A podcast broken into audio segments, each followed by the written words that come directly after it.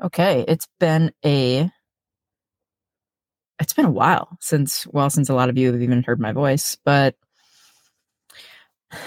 I I keep taking breaks when I basically don't have anything to talk about. And I don't like to talk just to talk. And so um what I did is you know, I'm kind of a researcher at heart, so I did a randomized control trial to see what people want to hear. And so I wrote the same question to um, about eight people, and I wanted to see if there were any consistencies in what people wanted to hear. So I'm going to start with those things, and I got a lot of I got a lot of really good things back. And so there was there were two things that were on everybody's list. And so we'll start with one of those today, and that is the drug Ozempic.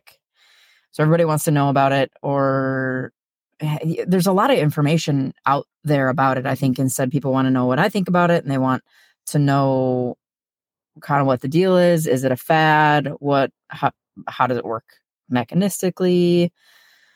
Um, you know, is this the new magic pill? So by now you've you've probably heard of the term Ozempic. Let's just let's talk about what other drugs are considered to be the same thing, and I will use those interchangeably. So there is Ozempic, uh, also known as semaglutide, Wegovy, Mounjaro, uh, tirzepatide, and they kind of keep coming out with more, and they are all slightly different. But by now, you you have probably heard of one of those because it's been extremely successful in helping people lose weight.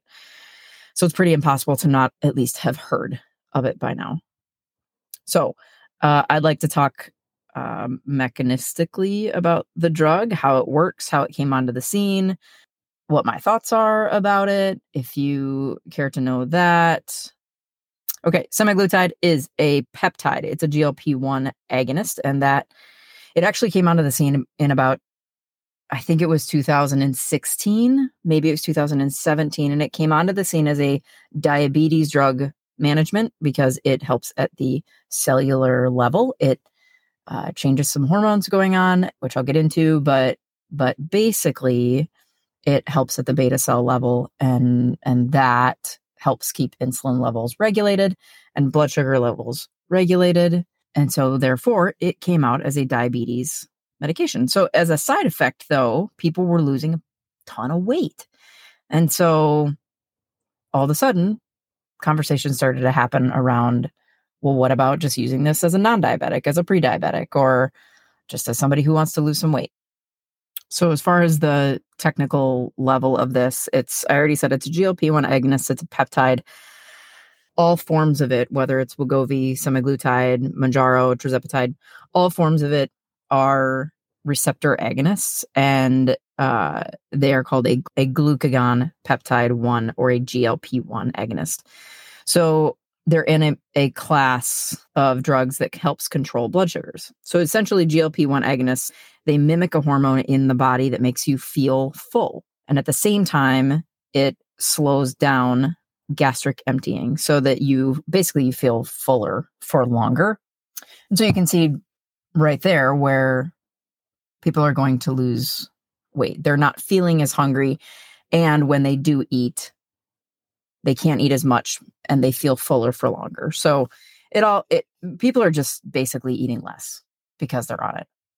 I do want to go through the slight variations of them. Uh, I'm not totally sure why, but I think it's important to know that they were all FDA approved for slightly different reasons. So Wegovy is usually only given at a higher dose and that was approved for obesity management. So that that one is is approved for as as like a weight loss drug.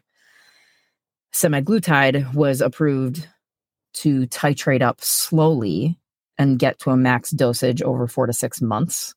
And that one was approved for diabetes management. So they have very slight different mechanisms. One is more for weight loss and then one is more for diabetes control. Uh, Mounjaro is the combination of both of those things. So Mounjaro is a combination of a GLP-1 and a GIP, uh, both peptides that help with diabetes management and obesity management. Okay, so back to back to how it works. So your GI tract has a massive number of nerves and hormones that communicate directly to our brain, which is basically like the mechanism of of emotional eating or celebratory eating. Because there is such a direct connection between our stomach and our brain. When we feel emotions, we want to eat. When wh- whether those are are high good emotions or low bad emotions, uh, we we tend to feel it in our stomach that we we want to eat. Now, some people actually feel like they cannot eat. So, some people feel like when they are emotional or overly emotional, there's no chance they're going to eat. Other people can't stop eating. But either way, there is a gut brain connection going on there, mm-hmm. and so our gut is releasing those neurotransmitters, and that is why you feel maybe after you eat sugar, you feel like happier for like ten seconds. So there are so many gut brain connections, and there's a straight line from the gut to the brain in that, that we have to remember that anything in your gut is directly affecting your brain one way or another, no matter what it is. So what that means is it's working on the gut to decrease the amount of that hunger hormone and we just aren't feeling as as hungry anymore. And then at the same time, like I said, it's slowing down gastric emptying. And so there's more food in there for longer. So we feel more full longer. I'm repeating myself, but I, I need to get it. So, as far as statistics go, in the first year of a diabetic taking this GLP 1 drug, whichever one they chose, they're losing up upwards of 20 to 25% of their original body weight. Like, that's amazing. So, mechanistically, it's not doing anything that would be considered a miracle. It's making you feel full, and therefore they're eating less. So, that being said, I need to remind you that you can still actually eat even when you're full. And you guys all know that. You've all had uh, Thanksgiving dinners where you just keep eating. You're you're full and you can keep eating. So those people that didn't see success around this is because they they were still consuming more food even though they were not listening to their body and they're full. So with that, I always recommend to people to uh, still follow a dietary restrictive model alongside of this or at least work with a mental health practitioner uh, to work through some eating issues that you might, might have, uh, just to make sure that this is successful. So cool, right? We have something to help diabetics and pre diabetics start, to reverse this debilitating disease. Well, so what happened though in the last uh, year and a half or so, Hollywood caught on and just everybody started buying it just to just to lose weight or the little bit of weight that they may have wanted to lose. And then boom, there was a shortage. And that, of course, made it more expensive for the other 99.9% of us that are maybe not multimillionaires taking taking it for like a quick fix. Um, and so then there was a shortage, and that shortage brought uh, prices up for people who did need it, which was kind of a bummer. We do have some studies out there that are showing that people who are not pre-diabetic and or diabetic who are taking it as a weight loss uh, management tool to lose let's say 10 15 20 pounds those studies are showing that people do lose that weight but when they go off of it apparently the hunger is pretty intense they they gain it all back and apparently and then some and this is because when you go off of it that hunger is is, like I said, said to be pretty intense, and most people just can't fight that hunger monster that they haven't had to fight. And that seems fairly fairly obvious, right? You you were eating too much, then you ate less, you lost weight, you go off of the drug, you start eating more, and you're back to where you started. All of that is because metabolically you didn't really need the drug to help you with your insulin sensitivity. You're simply using it as an appetite suppressant. Um, okay, more.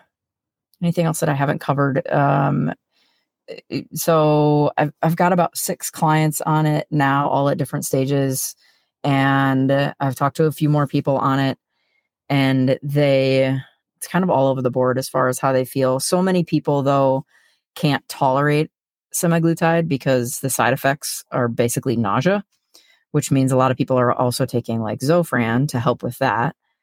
And then there's also pe- some people who are experiencing headaches as well as constipation, which again makes people go on more medications to deal with the side effects of this one and that can get frustrating and and and almost not worth it. There are people like i said who get so nauseous that they just can't stay on it and so they they go off of it to try something else. And then i have other people who are like i don't feel anything. I don't notice anything. The only thing that they notice is that their food noise is down. Uh, food noise in the literature basically means that you that that noise in your in your head that most people have some people have it you know loud and incessant that you are hungry. Or always hungry. Or always thinking about food. That's considered food noise. And so most people though have said that that is diminished with going on the medication.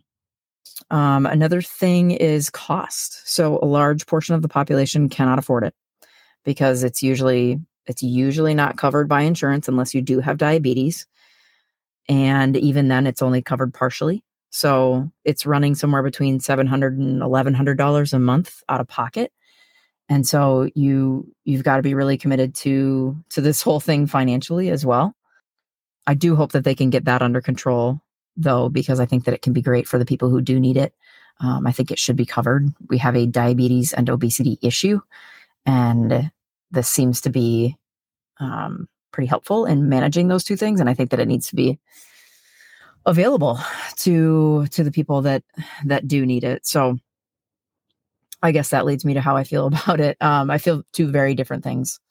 Apparently uh, i've learned over the few years two opposing things can be true.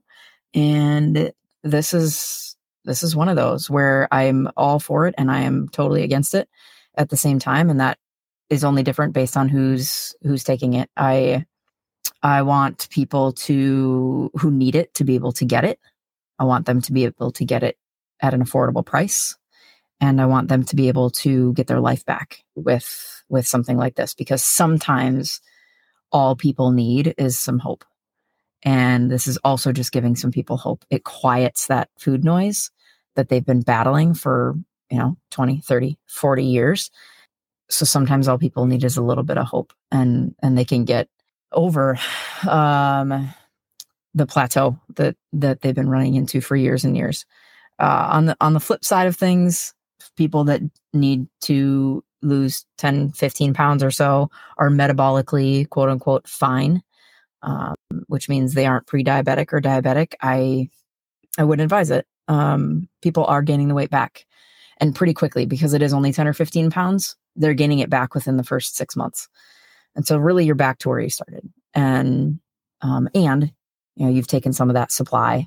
We do have a supply issue for the people who do need it. So that is my take. Uh, if you have any questions on any of those things, you can go ahead and shoot me an email, uh, jen at thekeyacademy.com.